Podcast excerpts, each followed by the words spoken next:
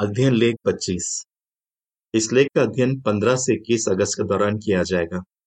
विषय, माफ़ करें और यहोवा से आशीषें पाए। यह लेख कुलुसियो तीन के तेरह पर आधारित है, जहाँ लिखा है, जैसे यहोवा ने तुम्हें दिल खोलकर माफ़ किया है, तुम भी वैसा ही करो।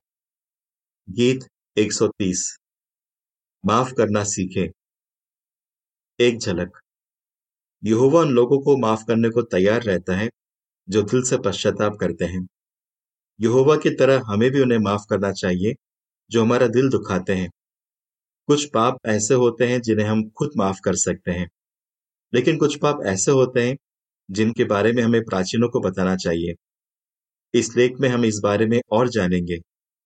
हम ये भी जानेंगे कि यहोवा क्यों चाहता है कि हम एक दूसरे को माफ़ करें और ऐसा करने से हमें कौन सी आशीषें मिलेगी? पैराग्राफ एक, सवाल। जो दिल से पश्चाताप करते हैं, यहोवा ने उन्हें किस बात का यकीन दिलाया है? यहोवा ने हमें बनाया है, हमें कानून दिए हैं, और वो सबसे अच्छा न्यायी है। इसलिए उसके पास हमें माफ़ करने का अधिकार है। लेकिन वो हमारा पिता भी है और हमसे बहुत प्यार करता है। इसलिए कोई गलती हो जाने पर जब हम दिल से पश्चाताप करते हैं तो वो हमें माफ़ करने को तैयार रहता है। उसने भविष्यता यशिया के ज़रिए भी हमें इस बात का यकीन दिलाया है। उसने लिखवाया, चाहे तुम्हारे पाप सुर्ख लाल रंग के हो तो भी वो बर्फ़ के समान सफ़ेद हो जाएँगे। यशया एक का अठारह। पैराग्राफ दो। सवाल, दूसरों के साथ अच्छा रिश्ता बना रखने के लिए हमें क्या करना होगा? हम अपरिपूर्ण हैं, इसलिए कई बार एक दूसरे का दिल दुखा देते हैं। अगर हमारे बीच कोई अनबन हो जाए तो हमें एक दूसरे को माफ़ कर देना चाहिए। इससे सबके साथ हमारा एक अच्छा रिश्ता होगा। यहुआ भी चाहता है कि हम दूसरों को माफ़ कर दें। वो खुद भी ऐसा ही करता है। बाइबल में लिखा है कि वो हमें दिल खोल कर माफ़ करता है। यशय पचपन का साथ पैराग्राफ तीन। सवाल, इस लेख में हम क्या जानेंगे? इस लेख में हम जानेंगे कि यहोवा की तरह हम कैसे दूसरों को माफ़ कर सकते हैं। हम ये भी जानेंगे कि ऐसे कौन से पाप हैं जिनके बारे में हमें प्राचीनों को बताना चाहिए और यहोवा क्यों चाहता है कि हम दूसरों को माफ़ करें। हम कुछ भाई बहनों के बारे में भी पढ़ेंगे जिन्होंने दूसरों की वजह से बहुत दुख झेले पर आगे चलकर उन्हें माफ़ कर दिया। उनसे हम सीखेंगे कि दूसरों को माफ़ करने से हमें कौन सी आशीषें मिल सकती है। अगर किसी ने गंभीर पाप किया हो पैराग्राफ चार, सवाल का, अगर कोई गंभीर पाप करता है तो उसे क्या करना चाहिए? सवाल का प्राचीन क्या तय करेंगे? जब हमें पता लगता है कि किसी ने कोई गंभीर पाप किया है तो हमें प्राचीनों को इस बारे में बताना चाहिए। पहला कुरंतियों छह के नौ और दस में ऐसे ही कुछ पापों के बारे में बताया गया है। जब एक व्यक्ति कोई गंभीर पाप करता है तो वो यहोवा के कानून का अनादर कर रहा होता है। इसलिए उसे यहोवा से प्रार्थना करके माफ़ी मांगनी चाहिए और इस बारे में प्राचीनों को बताना चाहिए। क्या प्राचीन ऐसे व्यक्ति को माफ़ कर सकते हैं? सिर्फ़ यहोवा के पास किसी के पाप को पूरी तरह माफ़ करने का अधिकार है और वो ऐसा यीशु के फिरौते बलिदान के आधार पर करता है। लेकिन यहोवा ने प्राचीनों को यह ज़िम्मेदारी दी है कि वो बाइबल सिद्धांतों के आधार पर तय करे कि जिस व्यक्ति ने पाप किया है, वो मंडली में रह सकता है या नहीं। ये फैसला लेते वक्त प्राचीन कुछ बातों को ध्यान में रखते हैं। जैसे, क्या उस व्यक्ति ने जानबूझकर पाप किया है? क्या उसने इसे छिपाने की कोशिश की? क्या वो काफ़ी समय से ये पाप करता आ रहा है? प्राचीन खासकर ये देखेंगे, क्या उसने सच में पश्चाताप किया है? और क्या इस बात का कोई सबूत है कि यहुआ ने उसे माफ़ कर दिया है? पैराग्राफ पाँच। सवाल, जब पाप करने वाले व्यक्ति को सुधारा जाता है तो इससे क्या फ़ायदा होता है? जब प्राचीन उस व्यक्ति से मिलते हैं जिसने पाप किया है तो वो वही फैसला लेने की कोशिश करते हैं जो स्वर्ग में यहोवा ने लिया होगा। अगर वो फैसला करते हैं कि अब वो व्यक्ति मंडली में नहीं रह सकता तो इससे मंडली की हिफाजत होती है और दूसरों पर उसका बुरा असर नहीं पड़ता। इस फैसले से पाप करने वाले का भी भला होता है। उसे बढ़ावा मिलता है कि वो पश्चाताप करे और यहोवा के पास लौट आए। जब वो ऐसा करेगा तो यहोवा उसे माफ़ कर देगा। प्राचीन उस व्यक्ति के लिए प्रार्थना भी करते हैं कि यहोवा के साथ उसका रिश्ता फिर से जुड़ जाए। पैराग्राफ छ सवाल, अगर एक व्यक्ति का बहिष्कार हो जाता है, क्या तब भी यहोवा से माफ़ कर सकता है? समझाइए। अगर प्राचीन देखते हैं कि व्यक्ति को अपने किए पर कोई पछतावा नहीं है तो उसका मंडली से बहिष्कार कर दिया जाता है। और अगर उसने देश का कोई कानून तोड़ा है तो प्राचीन उसे बचाने की कोशिश नहीं करते। यहोवा ने सरकारों को यह अधिकार दिया है कि अगर कोई देश का कानून तोड़े तो वो उसे सजा दे, फिर चाहे उस व्यक्ति ने पश्चाताप किया हो या नहीं। लेकिन अगर बाद में उस व्यक्ति को अपनी गलती का एहसास होता है और वो पश्चाताप करके अपने अंदर बदलाव करता है तो यहोवा उसे माफ़ करने को तैयार रहता है। यहोवा उसे तब भी माफ़ कर सकता है जब उसने कोई गंभीर पाप किया हो। पैराग्राफ सवाल, अगर कोई हमारे खिलाफ पाप करता है तो हम क्या कर सकते हैं? हमें ये सोच सोच कर परेशान नहीं होना चाहिए कि एक व्यक्ति का पाप माफ़ किया जाएगा या नहीं, क्योंकि ये यहोवा के हाथ में है, ना कि हमारे हाथ में। तो क्या इसका यह मतलब है कि हमें कुछ नहीं करना? हो सकता है एक व्यक्ति हमें ठेस पहुँचाए या हमारे खिलाफ कोई गंभीर पाप करे, चाहे वो हमसे माफ़ी मांगे या नहीं हम उसे अपनी तरफ़ से माफ़ कर सकते हैं। ये हमारे हाथ में है कि हम नाराज़गी पाले रखेंगे या उसे माफ़ कर देंगे। उस बात को भुलाने में और अपने मन से कड़वाहट निकालने में वक्त लग सकता है। इस बारे में 15 सितंबर उन्नीस सौ चौरानवे की अंग्रेज़ी प्रहरदुर्ग में भी बताया गया था। उसमें लिखा था, जब हम किसी को माफ़ करते हैं तो इसका यह मतलब नहीं कि हम उसके पाप को हल्के में ले रहे हैं। बल्कि हम मामले को यहोवा के हाथ में छोड़ रहे होते हैं। हम भरोसा रखते हैं कि यहोवा सबसे अच्छा न्यायी है और वक्त आने पर वो सब कुछ ठीक कर देगा।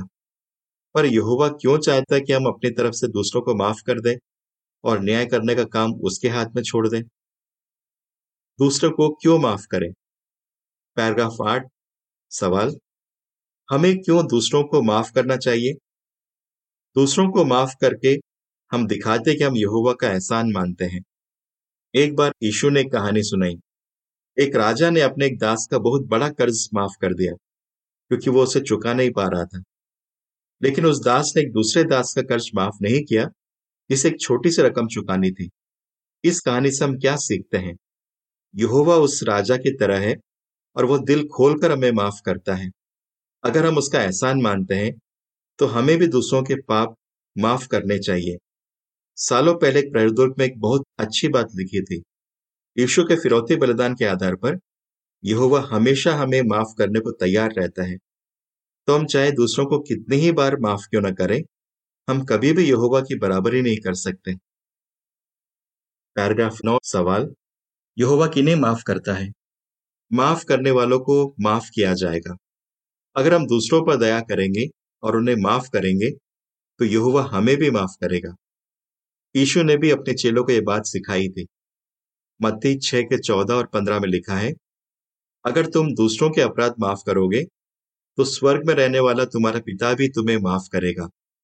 लेकिन अगर तुम दूसरों के अपराध माफ़ नहीं करोगे तो तुम्हारा पिता भी तुम्हारे अपराध माफ़ नहीं करेगा। और क्या आपको अयुब का किस्सा याद है?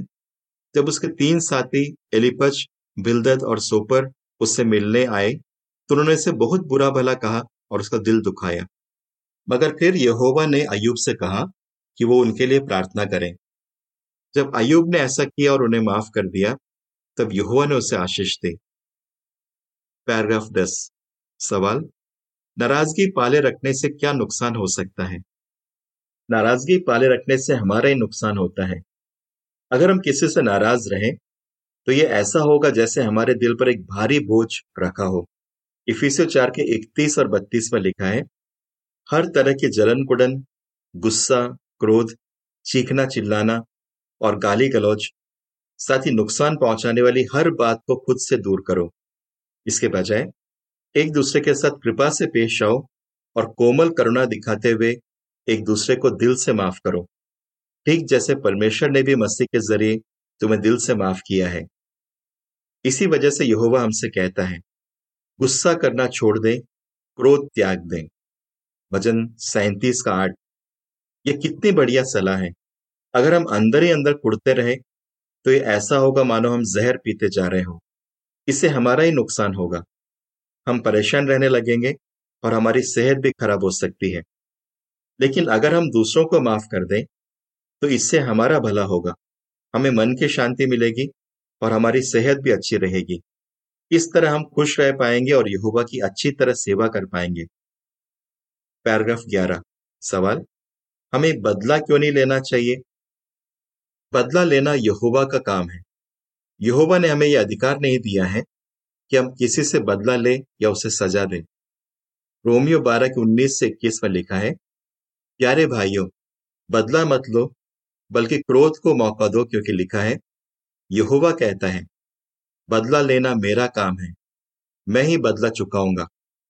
लेकिन अगर तेरा दुश्मन भूखा हो तो उसे खाना खिला। अगर वो प्यासा हो तो उसे पानी पिला। क्योंकि ऐसा करने से तू उसके सिर पर अंगारों का ढेर लगाएगा। बुराई से मत हारो, बल्कि भलाई से बुराई को जीतते रहो। हम अपरिपूर्ण हैं और हमें हमेशा मामले की पूरी जानकारी नहीं होती। इसलिए हम यहोवा की तरह सही सही न्याय नहीं कर सकते। या कभी कभी हम दूसरे से इतना नाराज़ होते हैं कि भावनाओं में बहकर फैसला ले लेते हैं। इसी वजह से यहोवा ने याकूब के ज़रिए लिखवाया, इंसान के क्रोध का नतीजा परमेश्वर की नेकी नहीं होता, याकूब एक का बीस। तो दूसरों से बदला लेने के बजाय हमें भरोसा रखना चाहिए कि समय आने पर यहोवा हमें इंसाफ दिलाएगा। पैराग्राफ बारह। सवाल, हम कैसे दिखा सकते हैं कि हमें यहोवा पर पूरा भरोसा है? माफ़ करके हम दिखाते हैं कि हमें यकीन है कि यहोवा हमें न्याय दिलाएगा। जब हम मामले को यहोवा के हाथ में छोड़ देते हैं तो हम दिखाते हैं कि हमें पूरा भरोसा है कि वो सब कुछ ठीक कर देगा। उसने वादा किया है कि नई दुनिया में हमें बुरी यादें नहीं सताएगी और ना ही उनका ख्याल कभी हमारे दिल में आएगा। यशया पैंसठ का सत्रह।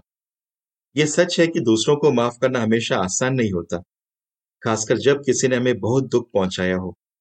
पर हम ऐसा कर सकते हैं। आइए कुछ भाई बहनों से सीखें जिन्होंने ऐसा ही किया। चित्र शीर्षक पुरानी बातें याद न आएँगी। यशया पैंसठ का सत्रह। नाराज़गी मत पाले रखिए। मामला यहोवा के हाथ में छोड़ दीजिए। वो हर नुकसान की भरपाई कर देगा। माफ़ करने से आशीषें मिलती हैं। पैराग्राफ तेरह और चौदह। सवाल, माफ़ करने के बारे में आपने टोनी से क्या सीखा? हमारे कई भाई बहनों ने ऐसे लोगों को भी माफ़ कर दिया। जिन्होंने उन्हें बहुत दुख पहुँचाया था। ऐसा करने से उन्हें क्या आशीषें मिली? टोनी फिलीपींस में रहता है।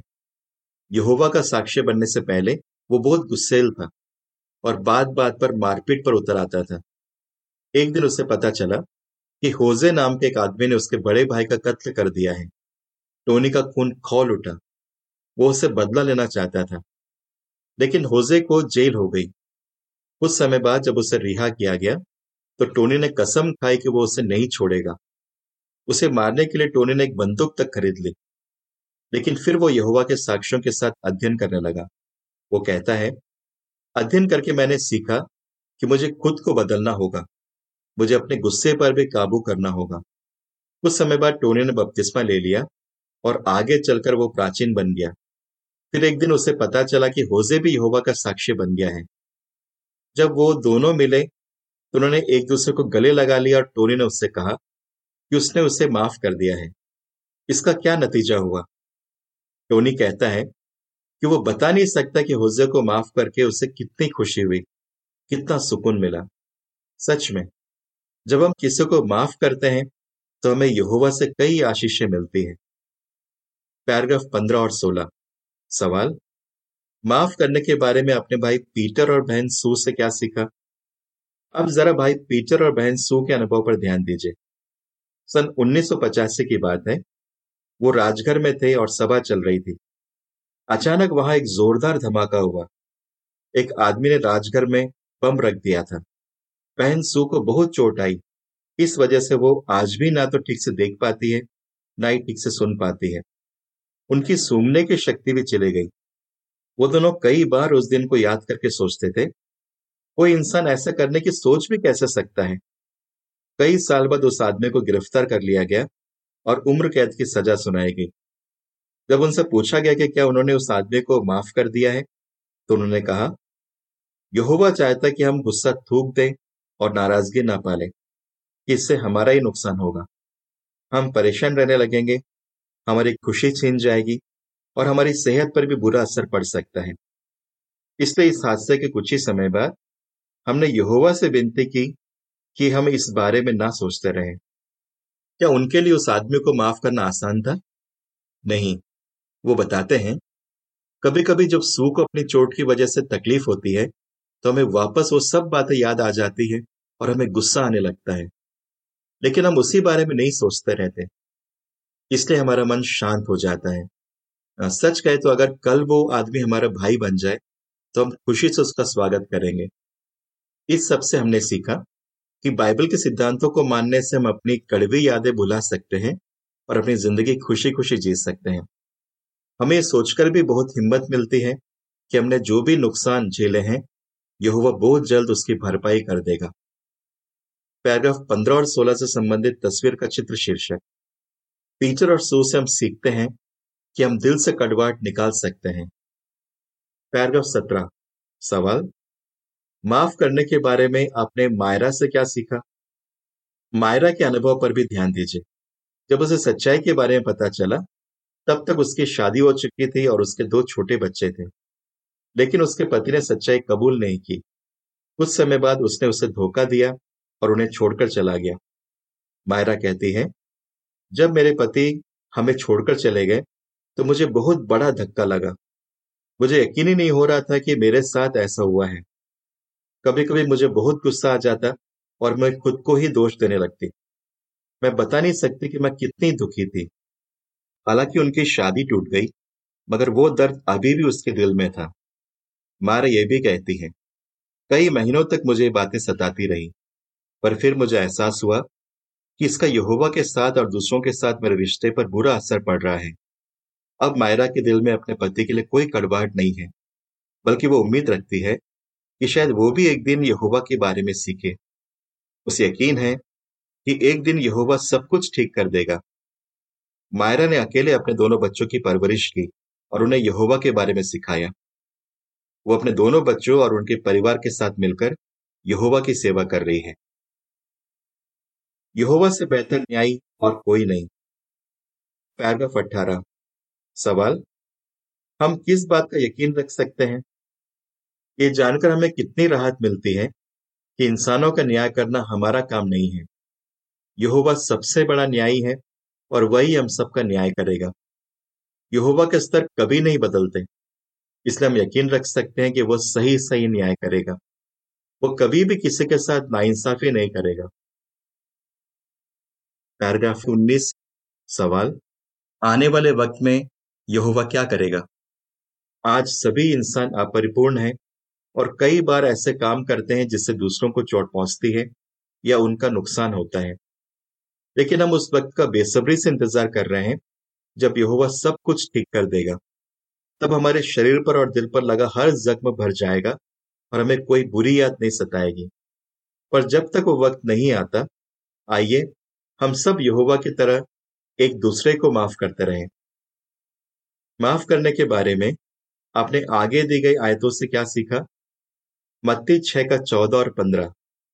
इफिसियो चार का इकतीस और बत्तीस। रोमियो बारह का उन्नीस से इक्कीस। गीत अठारह। फिरौती के लिए एहसान मंद। लेख समाप्त।